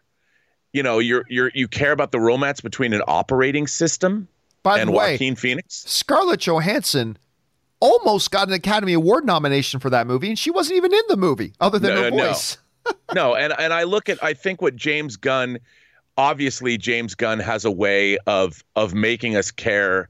I mean, look what he did with Guardians of the Galaxy. I mean, obviously, Slither and Super painted the way and show what he's able to do. Yes. Again, not with big budgets, but with wacky characters and a good story and he did the same thing. I mean, I keep thinking about the first time you meet Rocket and Groot and Star Lord and and Gamora. They're having they're chase they're they're on um what is it Xandar and they're they're in that outdoor mall having that big chase scene going after the the the the thing that Star Lord's recovered. You know the I, I mean that's I guess it's an Infinity Stone, right? Um, it's hilarious. and it's an action scene, and you're watching a, a giant tree and a raccoon and a green lady and Star Lord uh, in a mall on a, spa- on a on a planet. Like, who would have thought that would work? But it does because the characters are established and you love them. I'm all all I need to do is see Polka Dot Man saying, "We're all gonna die." I hope so. you know, just, just, just that line. I mean, I'm like, I'm in. I don't even care. I I already care about Polka Dot Man. I've only seen the trailer. One line of dialogue, his delivery, and that that's it. I'm in. All right. Next up, we got Suthius who writes. Hey guys, as much as y'all have been talking, uh, have been longing to frequent cinemas again in the past year, uh, have y'all been looking forward to heading back to Disney or Universal? I asked because the new era Avengers campus will open on 6 4 at California Adventure and it looks awesome. Yeah, actually, Ann and I were just at Universal. Uh, yesterday, or no, two days ago, two days ago, I think. Ann and I were at Universal. Uh, we have been annual pass holders at Disneyland for for five or six years. We've been very much looking forward to going back to Disneyland. So we're going to wait till it opens. We're going to see what their safety protocols are. If I think they look good, we'll go. Now, of course, Ann and I will both be fully vaccinated by then. We're, we're I'm getting my second uh, Pfizer vaccination in a couple next week. Next week, I'm getting my ne- my second va- uh, Pfizer vaccination, so I'll be all vaxxed up. Um, but yeah, I do miss the parks, man. I really do miss going to the parks. All right, next up. Uh, Big Will writes, uh, "Hey John, I'm a huge fan of Arthur Michael Connelly. He did uh, like uh, Lincoln Lawyer and stuff like that. Anyway, Yep. I wanted to know your thoughts of the upcoming series finale of Bosch. Also, with Lincoln Lawyer show underway, starring Manuel Garcia uh, Rulfo, uh, do you think they will do a Renee Ballard series starring Sophia Bush? Well, listen, I'll be honest with you. I watched like the first season. I might have watched the first two seasons of Bosch, but I did not keep up with it. I, I didn't keep up with Bosch. Also, the Lincoln Lawyer, I am looking forward to it, but it is kind of unfortunate because Lincoln Lawyer was set to go, I believe it was at CBS. It might be at CBS now, but uh, uh, forgive me if I'm getting that detail wrong. But before the pandemic, Rob, I don't know if you knew this. Lincoln Lawyer, the TV series, was set to go, I believe it was CBS. Our own Erin Cummings had a full time cast role in that show. Yeah. She was cast for a full time role in that show. And then the pandemic hit, and a lot of the networks just axed a lot of their projects. Lincoln Lawyer was one of them. It went to a totally different network. And they so they did their own kind of tinkering with what the show was going to be and did their own casting, and now Erin's out of it. So uh, that that was a big, big, big unfortunate thing that happened to Erin on that one. But um, I haven't kept up with Bosch, so I cannot say whether a thing and what they may spin off from that. Again, until we actually see what this thing's going to be, it's impossible to say. I like Sophia Bush. I used to like her in uh, that Chicago PD show, but yeah, I just don't have a take on that. Rob, have you have you been watching Bosch at all? Have you been keeping up with that? Yeah, because I've read the, a lot of the books, Right. uh, and I love Titus Welliver. Uh, Oh, I, think love him. He's great. Also, he's a huge, as Jon Schnepp used to say, he's a huge sweaty. Like he collects Hot Toys figures. And I, I worked him once on this this thing that and and he first of all, what a terrific guy, but total, as I call them, imagination connoisseurs. And I really love the show. And I, you know, it's one of those things I catch up with after it's bit like the season's out or whatever, the whole thing, and I'll stream it. Uh, but I've, I'm caught up, and I'm I'm bummed out that it's ending because I like I like the show. But I I love Michael Connelly's L.A. noir novels, and um, I I'm looking forward to whatever they do. And I like the Lincoln Lawyer movie. I watched it just the other day, like late night going to bed. You know, I watch it on streaming, the uh, Matthew McConaughey version, and I just I liked it. You know, and I'd seen it. I probably watched that movie four or five times. Maybe I shouldn't have, but I like that movie. I like his performance. So anything they do with the Michael Connelly stuff, I'm in. Count me in. All right, next up, we go to Ryan Lohner, who writes Once the pandemic is reasonably over, we need to get all the frontline workers together and tell them you bow to no one. Now, listen, I, I know several people who are frontline workers and uh, just uh, what they have been through and what they have uh, allowed themselves to go through to be of help to other people. You can't overstate enough. Well said, Ryan. All right, Texas Boy writes. With all your hobbies, tech shows, sports, the MMA, uh, TV shows, movies, video games, YouTube shows, uh, you create five days a week, a marriage, reading, praying. I'm wondering how in the world do you find time in your life to keep up with all this stuff? It's not easy. I don't often have a lot of time. Um, it, it is, uh, but listen, everybody's got work and family and and hobbies and and things they're passionate about. We all do. We all just find a way to manage our time, man. We just you find a way to make it all work, my friend. And then you make choices. Like there I don't have room for everything I'd like to have in my life. I don't have room for it all, so you make choices about what you do want to have into it and then you kind of just make it make it work. And if you can't, then you got to cut a few things out. All right, next up. Thanks for asking, though, man. I appreciate that. Calvin uh, Severo Pano writes John, you talk sometimes about the Tom Holland contract being up. The news sites say No Way Home is the last one in his contract. Well, Tom Holland has confirmed that himself. But didn't the Sony slash Disney contract guarantee Holland on the Disney on one Disney movie, uh, maybe an Avenger or even a Doctor Strange 2? Thanks. Well, Rob, unless I'm mistaken, yeah, Doctor Strange 2. that's that's the uh, that's the other character's MCU movie that he is appearing in. He's shooting that film, I believe, as we speak. They might even be done shooting it. I'm not sure. Uh, but he, yeah, you're going to see Tom Holland in Doctor Strange 2, and you're going to see Tom Holland in uh, Spider Man No Way Home. Now, that might be the final movies we see him in his. There's several options here, Rob. Number one, it could be the final time we see Tom Holland as Spider Man, is in these two films. Option number two, it will be the last time we see Tom Holland as Spider Man in the MCU, but we will see him continue as Spider Man in the Sony universe. That's another option. Option number three is that Sony and Marvel will once again re up their deal and extend this arrangement, which I'll be honest is the one I would like to see happen because I think the movies that Sony and Disney have been putting together in partnership have been really enjoyable, and I've been having a good time watching these movies. So, yeah, maybe we don't see him anymore. Maybe they extend the contract. Or maybe we see him playing Spider Man over for Sony, which is what Tom Holland was going to do back a couple of years ago when when it looked like the Disney and Sony deal had fallen apart before they re-upped it. So, yeah, it looks like these for now under the current deal, these are the last two movies. Rob, out of those three potential circumstances, which one do you think is going to actually end up happening? No more Tom Holland, Tom Holland and Sony, or Sony and Marvel extending their deal? Sony and Marvel are going to extend their deal. I think so too. Uh, they're going to extend their deal because it's a win-win for everyone. I mean, look at how much m- money Venom made. You've got you've got Morbius and Venom. Uh, there will be Carnage coming out, so they've got their own version.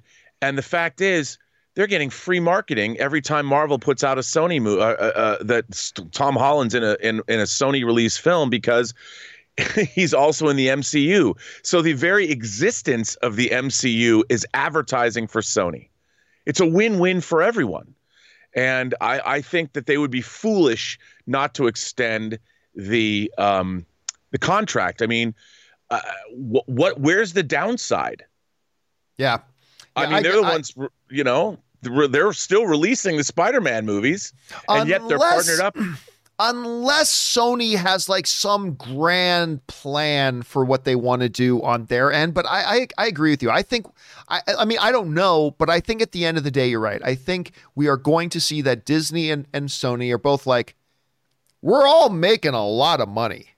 Right. So why don't I we mean, just keep doing that? And I think that's probably what'll happen. I do too, because it, and plus for the audience, why if you were to say sorry, Spider-Man can't be in the MCU anymore, well, that's not exactly what your audience wants to hear. I, I, think that would be kind of another PR nightmare. Look what happened when we thought Spider-Man was being pulled from the MCU before. Yeah, I mean, Tom Holland's like, well, that kind of blows. you know, I mean, and you know, I think also Tom Holland wants to take some time off. He said that he wants to like take a year off and be a young adult, and I he because he, he's worked nonstop since like 2015. Yeah. So so you know they'll they'll they'll do the Spider-Man thing. You got the new Spider-Man movie coming out. You finish the trilogy. You're gonna have Spider-Man in the MCU, and then he can take a breather. Yep. Yep. I, I, I I agree. I think that's the way it's going to work out. All right, next up, we got uh, Max Vinicius Aruda writes. It was Crisis, John. Crisis changed Zemo's backstory. We're talking about how was he suddenly a rich kid? Anyway, on a, a non related note, I genuinely liked I Am Number Four and read the books. Is there potential for a TV series for them? Digimon as well. Why haven't they made a live action movie about them? Well, we'll stick to the one question about I Am Number Four. Um, eh, look, they tried to make a movie out of I Am Number Four. I thought the idea was good. Um, I I think it had some potential, but the reality is the movie tanked. And so once that happened, when they didn't make a terrible movie, the I Am Number Four movie wasn't terrible. It wasn't anything super special to write home about, but it wasn't terrible. And it still completely tanked. So I, I think that kind of put a seal on it. Now, you never know. Studios are always looking for IP. Maybe they'll go back to it someday, but I, I think we've probably seen the last of it. Who knows, though? All right, next up. Wakanda Forever writes, Wow, wow, wow, no spoilers. Falcon the Winter Soldier may have just surpassed WandaVision as my favorite show now. Unbelievable. Loved every second of it. Wakanda Forever. Again, to me, I have enjoyed Falcon and Winter Soldier, but I have not loved it until that episode. That latest episode for me completely changed the page, turned the page for me on that, and I cannot wait to see what they do with the next couple of episodes. Uh, Wakanda also writes, Bruce Lee and Brandon Lee, they made some of my all time favorite films martial arts action, Rapid Fire, Enter the Dragon, superheroes with Kato and the Crow. Looking forward, uh, looking back on their careers, it's pretty wild when you think about it. True legends. Rob, I'm going to say something very unpopular. Uh oh. I'm going to say something very unpopular. But you know me, I don't care if it's popular and popular. I just give my honest opinion on things. And you can agree or disagree with me. I never thought Brandon Lee was very good. I never thought he was a very good actor. I mean, it was incredibly tragic. And lightning in a bottle happened with The Crow, and and that worked out very well. But if I'm being honest with you, I, I actually never thought Brandon Lee was all that good. And that's why when, you know, when they talk about doing a new, new Crow movie and people say, you can't possibly replace Brandon Lee, I'm like, yeah, can't you though? Can't you though? Anyway, that, uh, this is kind of my take. What, what do you think about that? John, I think that mother is the name of God on the lips of all children, and it can't rain all the time. Come on, man. The crow, the crow is like is like the goth equivalent of. It's the Godfather know. of goth. It is. It's the Godfather of goth. The, the same way that Bauhaus's Bela Lugosi's Dead is the stairway to heaven of goth. The crow is it, the crow and the hunger are are the end all be all goth movies of all time. So I would never presume. To, and I love The Crow, by the way. I love The Crow. A lot of I people do. yeah. It's one of my favorite comic book adaptations. And I, I, I like. Could you get somebody to perform better? Sure. Sure, and I'm I, am i am with you. I mean, there are a lot of. Can you imagine Daniel Day Lewis as the Crow? Come on, might be a little old now, but but at the time, if you had the uh, in the name of the Father Daniel Day Lewis, he could have been he could have been Eric Draven, but he wasn't. But I uh, no, and I, look, was Brandon Lee the greatest actor in the world? No, but he didn't have the time to develop into one. Unfortunately, his career True. was cut short. Yeah, who knows? Who knows where he could have, where he could have evolved to? Who knows? But I love me some Crow, John. I love me some Crow. Not eating Crow, but the movie The Crow. a lot of people do. A lot of people do. All right, next up, Shane Roxas writes. Here's my billion dollar idea Godzilla and Kong versus Cthulhu and the whole Lovecraftian mythos. Boom. I, you know what? Again, I'm going to say something unpopular. The Lovecraftian mythos isn't actually all that popular amongst pop culture. I'm not saying it shouldn't be, but it's not that. So I don't know that that's a billion dollar idea. I don't know, Rob. But what do you think? Do you think that would capture the imaginations of the of the wide audience en masse? What do you think? Do you think more people would rush out to see Godzilla versus Kong versus like Lovecraftian kind of mythology, or would more people run out to see them versus Jaegers from Pacific Rim? I don't know. What do you think? I well, look, I love Lovecraftian mythology. I love Cthulhu. I love the old ones, the idea, but they're a little weird. you know, the whole idea of Jaegers to me, we've already got Pacific Rim. It it generated a sequel. It was huge in Asia. And besides, Godzilla has a history of teaming up with robots like Jet, Jet, Jet Jaguar yep. to fight yep. like Megalon. So I think people would look. I think we need Guillermo del Toro to make In the Mountains of Madness, which is, would be the ultimate. If you want to bring in the Cthulhu mythos, we need a movie first that establishes. I mean, there's been Lovecraft movies like From Beyond, or even John Carpenter's In the Mouth of Madness is kind of a Lovecraftian movie, but let Guillermo del Toro make In the Mountains of Madness. I don't know why they haven't, but we Jaegers and Godzilla go together like chocolate and peanut butter. I like that. All right. Uh, next one up, we've got J Meister 25 who writes, DC fans, hey, can we get some of that Snyderverse? Uh, Warner Brothers, nah. Marvel fans, hey, can we get the Zemo cut? Disney, hell yeah. Uh, moral of the story, I just feel bad for DC fans. Uh, is it just me, or does it feel like Warner Brothers doesn't respect their fans? Okay, J Meister, I, will tell you what that is um, that's that's nonsense. That's nonsense. I'll tell you why it's nonsense. Uh, number one, if you don't know the difference, my brother, Jay Meister, you're my film loving brother. Come on, so let me talk to you like my film loving brother here. If you don't know the difference between the kind of commitment and what it would take to put out put out three more movies versus hire a college kid to edit together a little 30 second ad that you can put up on YouTube. If you don't know the difference between those two things, I don't know how to help you. There is no comparison between continue the Snyderverse versus throwing up a commercial for something. These are not equivalent. You cannot say one is the same as the other or anything like that. Uh, so there's that. Let, let's not compare those two, brother. The other thing is this Rob, this is a, a larger problem with all film fandom. It's a larger problem with all film fandom. Everybody mistakes the tribe they're in as representing all the fans. yeah. you know, I I have heard people say, you know, the fans want this. And I would and I have to stop my friends and say, "Wait, no, no. You want that. And maybe some like minded people, but you do not represent all the fans. But that is a mistake people always make. Like I, have heard that like uh, talk about the fans demand that Uncle Ben be in in Spider-Man. No. You demand that Uncle Ben be in Spider-Man a hell of a lot of the other fans don't care if Uncle Ben is in the Spider Man thing. That's just the reality. A lot of fans don't. You do not represent the fans. And I'm sorry to tell you this, but the people who want Snyderverse continues are not, do not represent all of the fans.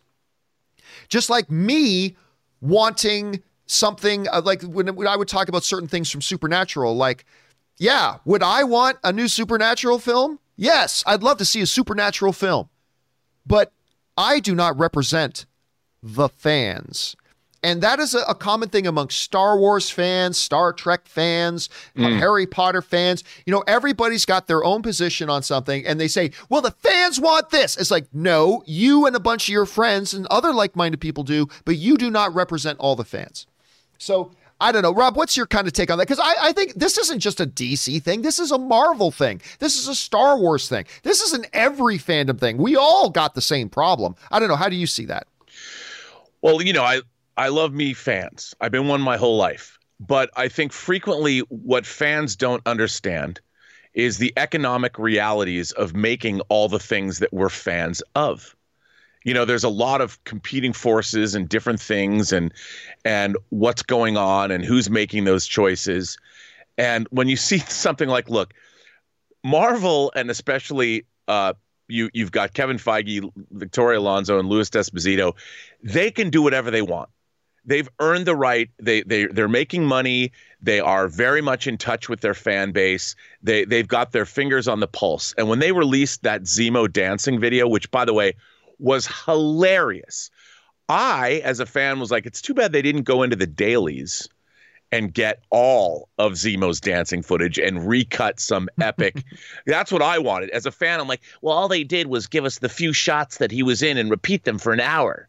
So my fandom as a filmmaker and an editor, I'm like, you know, they could have gone into the uh, they could have gone into the vault, got those dailies and shown us all of the dancing footage. So I was like, it was fine, but they could have done a better job with that Zemo dancing video. That's where I was coming from.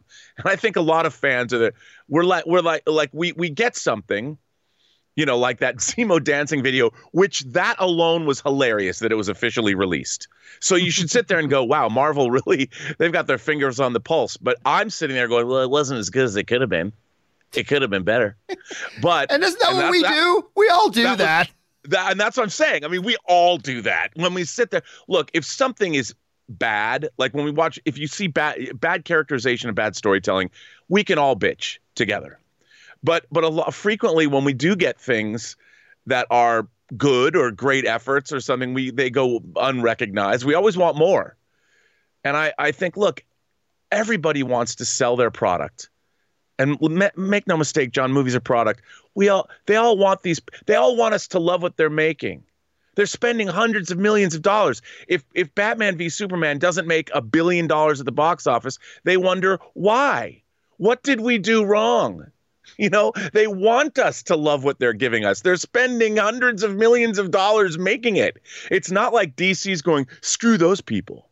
Well, and here's the funny thing. And again, we've all done this. We have all done this. I'm I'm not pointing fingers at anybody because we're all guilty of this. But I go back to what Jay Meister writes. It's like, man, you know, DC doesn't respect their fans. Okay, first of all, you don't represent all the fans. We all each one of us represents a segment of the fans. But what did Warner Brothers do? Even though it was completely counterproductive to the direction they're trying to go in, they went back. They spent $70 million so Snyder could make the Snyder Cut. They pulled in some of the actors in again to shoot new stuff. They made a four hour cut of the movie and put it out on HBO Max. And in return, they get fans going, You don't respect us. What the fuck do you want them to do? do you want them to come over and give you a little reach around at night so you can go to sleep? Like they, nice. they put up 40, 70 million dollars on a movie they've already moved on from, brought in actors, put months of work into it, brought in post production people, and put out a four hour thing on HBO Max. And they have the audacity to go, they don't respect us. Come on. What more do you want? I mean, they, by the they, way, I want. But we all 4K. do it. I'm guilty of it too. I'm told. I've done this with other with with my fandom on other things too. We've I do it too. And I look back at some of the way my little entitled fan part of me, and I look back at some of the things I've done and said and go, "What the fuck was I saying?" But we've all done it. It's part of being a fan. I mean, I want. I'm like, well, I'm not going to be happy unless the Snyder cuts out on 4K Blu-ray and a steelbook. Well, guess what? It's going to be. and I've got many, many choices of which steelbook I want to buy. So there you go. and again, Jay Meister, I, I I say that as my film loving brother, man. I say that to you as my film loving brother because I've done it too. We've all done it. It's part of we are we as fans are are often and I speak for myself. We're often illogical. We don't really think something through, and and I do it all the time, and we do it all the time, and it's I don't know, it's what we do. Anyway, listen, I just realized we've taken Rob overtime here. Rob, thanks a lot for being here. Uh. T- today, my friend, and for being a part of this. In the meantime, uh, Rob, where can people follow you and your adventures online? Uh, you can find me on Twitter at Burnett RM. Find me on Instagram at Robert Meyer Burnett, or find me on my own YouTube channel, The Burnett Work. All right, dude. Thanks a lot for being here. We'll talk to you again tomorrow. Have a good one. All right, you too, man. Ladies and gentlemen, the one and the only Mr. Robert Meyer Burnett. Make sure you check him out and make sure you also check out his other projects he's got going on. Go look up the trailer for Tango Shalom. I think there are some online film festivals you can find that film. Also, make sure you go and watch that uh, project that he's been working on for a long time, Dota, that's now on Netflix. He was a part of that as well. You can see his name in the credits and everything. Anyway, that is the great Mr. Robert Meyer Burnett. We still have time here, though, today. So let's keep on rolling through your questions. Next one up comes to us from Scott Brown, who writes, I watched Wolfwalkers. I've been having a lot of people telling me about this. I watched Wolfwalkers on Apple Plus last night in prep for the Oscars. What an amazing movie. And the animation is so beautiful. To me, uh, this studio is right up there with uh, Laika and Pixar. Song of the Sea, Secret of the Kells, and Breadwinner are amazing too. Listen, I have never, I had never even really heard of Wolfwalkers. I mean, a little bit, but knew nothing about it. But lately, I've been having a number of you guys writing in to say, John, you got to go on Apple Plus and watch this Wolf Walkers thing. So I have got it on my queue. Thanks to you guys telling me and recommending it to me constantly. Probably by the end of tomorrow, I should have watched Wolf Walkers. So now I'm down to watch it too. So thank you guys for your recommendations and thanks for throwing your support behind it as well, Scott. Appreciate that, man. All right, next up. Um, uh, let's see here. Uh, Dexstar writes, Hello, hope all is well. To the person that said a movie should be made with just Godzilla and Kong, you have to understand that if the idea was feasible, then in all of Godzilla's 66 years of films, it would have happened. Also, Primal has uh, Primal has human humans in it. It does. Um, yeah. So hold, hold on a second. I'm just going to type something in here. Um, uh, yeah, I'm I'm going to ignore it. I'm going to ignore it. I'm going to ignore it. I'm not going to say anything. Anyway. Um, yeah, so a lot of people have been bringing up the ideas, man, just make a Godzilla and Kong thing without any humans. But that becomes very boring and very stale very quick. Right? you can't just have Godzilla going from one scene fighting a monster to the next scene fighting a monster to the next scene fighting a monster to the next scene. I mean, that would get very fatiguing very quick. The problem, I've said this before, I'll say it again. The problem is not that humans are in these movies. The problem is in movies like Godzilla vs. Kong and King of the Monsters, they don't write the humans well. They don't give them important functional things to do at that drive the story forward. They're just kind of there. A great example of that, and I'll talk about this in an upcoming video. Millie Bobby Brown, who I really like, I really like Millie Bobby Brown, and she gave a perfectly good performance in Godzilla vs. Kong. So this is no disrespect on her at all. But sorry, there was no reason for her character to even be in the movie her presence in that movie did not affect the outcome of the narrative in any way.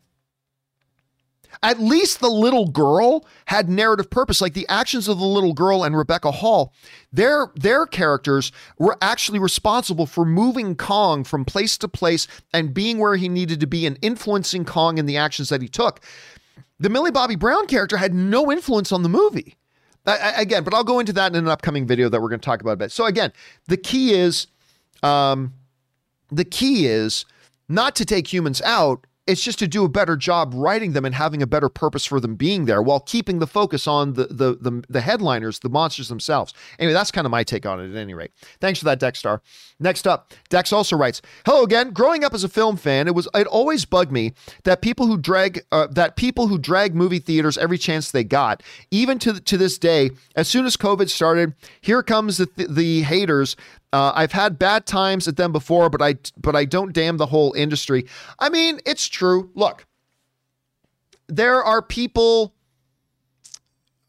It's it's about taste and preference, right? To some people, they don't like leaving the house. All good. I often don't like leaving the house, so it's all good. Some people like me truly value the true movie experience, which is being in a theater, giant picture, giant sound, surrounded by other film fans, having that shared experience that cannot be replaced by watching it at home. But it all depends. Like, it's as unique as the subjectivity of movies themselves. Different people experience things in different ways. So, I mean, it is what it is. Every different different strokes for different folks, I believe, is the old saying goes. So, something like that. So, it's whatever. All right, next up. Uh, Lil Mac 12 writes, Hey, John, I'm curious if you've seen the trailer for the upcoming Netflix series Shadow and Bone. Somebody wrote in and asked about that the other day, actually. It looks incredible, and I'm not sure why it's not getting a lot of buzz. The cast is stunning, the visuals, story look even better. Have an awesome day. I, I will tell you what I said last week, wh- like when I did see the trailer. I, I got to admit, I was not blown away by the trailer. I think it's interesting, and I like Ben Barnes. So seeing Ben Barnes in there is pretty cool. I think it's interesting, but I'm not going to lie. I don't think the trailer did a terrific job of really capturing my imagination and giving me a real sense of what is this about. And so I watched it and I thought, looks interesting. So I'm interested, but yeah, it, it didn't it didn't bump up my needle very much. You know what I you know I'm always saying that the job of a trailer is to take however excited you are for a show or movie, no matter how high or how low that excitement is and bump it up a couple of notches. It didn't really bump up my excitement any any uh, maybe one or two little notches, but I I personally didn't think the trailer was great. Hopefully the show will be. All right, next up. Uh, we go to Dad Jokes who writes, Hey John, as an American Asian, I think it's quite funny to hear about your adventures with your mother in law. Of course, my mother in law, Anne's mom, is Filipino, of course. Uh, this is an opportunity to teach your fans about Asian culture. Asians are often very blunt, True. Uh, also, specifically, Filipino culture is a matriarch culture. You know what's funny? Are you guys familiar with the comedian uh, Jo Koy? Are you guys? Are any of you guys familiar with the comedian Jo Koy? He's hilarious. Jo Koy is absolutely hilarious. But I nearly laugh myself sick. I nearly laugh myself sick um, whenever he starts talking about his Fil- Filipino mom. Joseph! The way only he does it. Joseph! Because now that I am married into a Filipino family, and I have Filipino in laws. when he starts, first of all, if you ever want to watch my wife Anne and Ray like nearly cry themselves into unconsciousness from laughter, it's watching Jo Koy talking about Filipino moms. It is some of the funniest stuff. And I don't know that I would be able to appreciate it as much did, were I not to have a Filipino stepmother or a, a mother in law, I should say, were I not to have a Filipino mother in law. It was it is truly hilarious. It is truly hilarious. And I am learning more and more. Now, I'm not going to pretend that I know a lot about Filipino culture. I simply don't. I think I know more about Filipino culture than the average person does just because I am married into a Filipino family, but I have not been immersed into the Filipino culture of it all, right? So that's where I'm at, but it's it's certainly a great experience. I I love my family.